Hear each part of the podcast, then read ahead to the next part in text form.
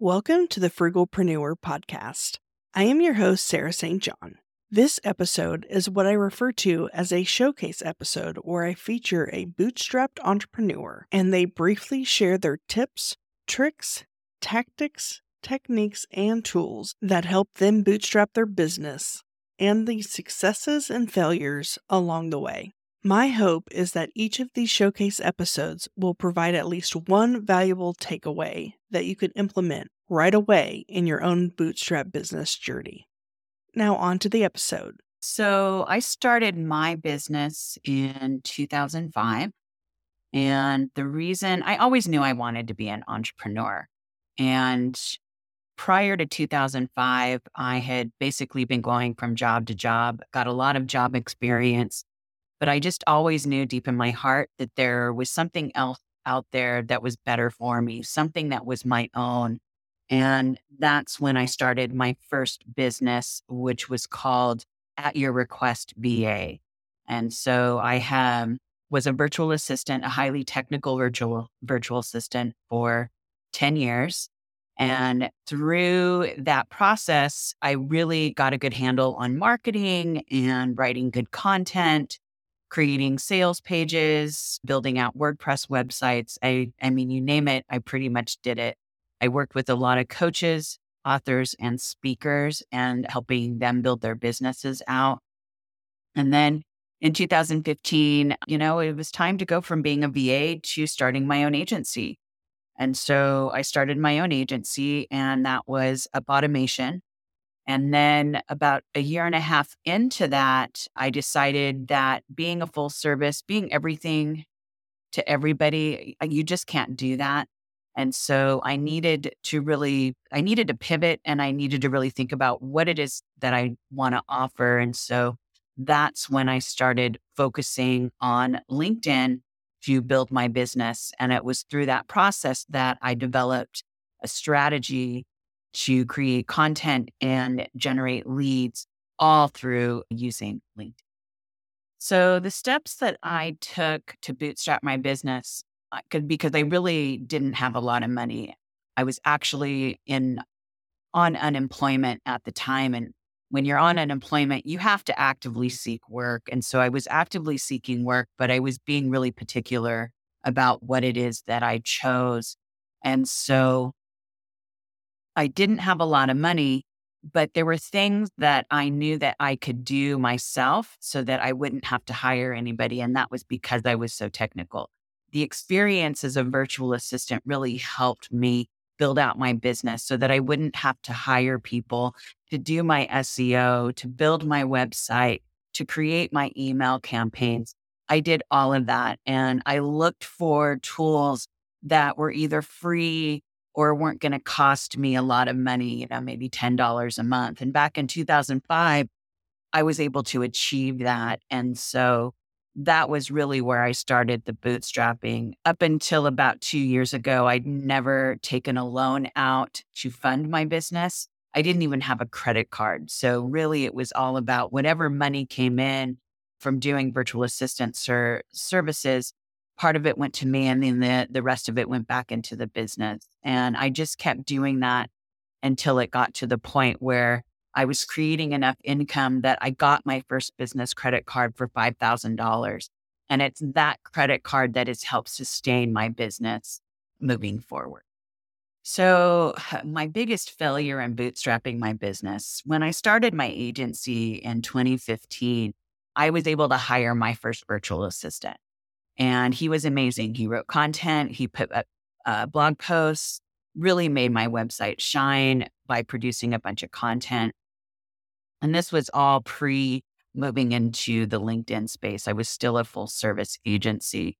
And I had hired people to so that I could start building out a team because we were going to have clients and I was going to need to fulfill their requests for building out their marketing strategies.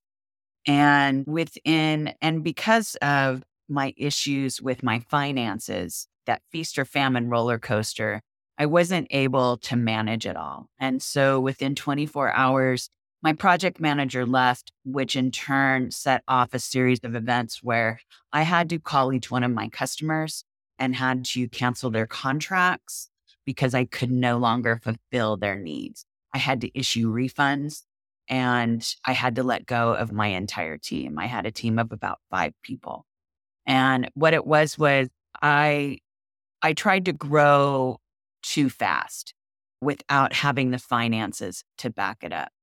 And so that was my big failure. I was really embarrassed, but that failure turned into my biggest success, which was pivoting and focusing on LinkedIn because I knew that I could get clients and I knew that I could get them to purchase my services. So that's where LinkedIn came in. And mm. that's how linkherin.com sprouted. So the best tip that I have literally, when the pandemic hit, one of my clients referred a book to me and it's called Profit First by Mike Michalowicz.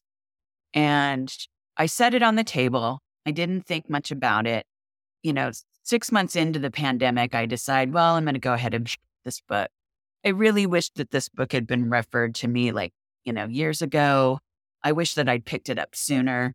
But now, you know, when you know better, you do better. But Profit First showed me that I could put a system in place financially that would help my business grow. It went in to talk about when in the feast or famine mode, when we're in feast, we start buying all of these new tools when really what we we should be doing is thinking about the next time that famine is going to hit. All right? And so we set up basically bucket to put money in to help our business grow. It also teaches us how to take a little bit of the profit before the end of the year. It's a different way of thinking about your business and making sure that your business is thriving. So I highly, highly recommend Profit First by Mike Michalowicz. If you at all are struggling within your business, if the constant, you know, for two months you're doing really well, and then the next three months, you know, it's really quiet. If you want to stop that, if you want to keep your business business and your finances consistent throughout the entire year, I highly recommend this book. You will not regret. So I have there's two services that I offer, and both of them are for LinkedIn.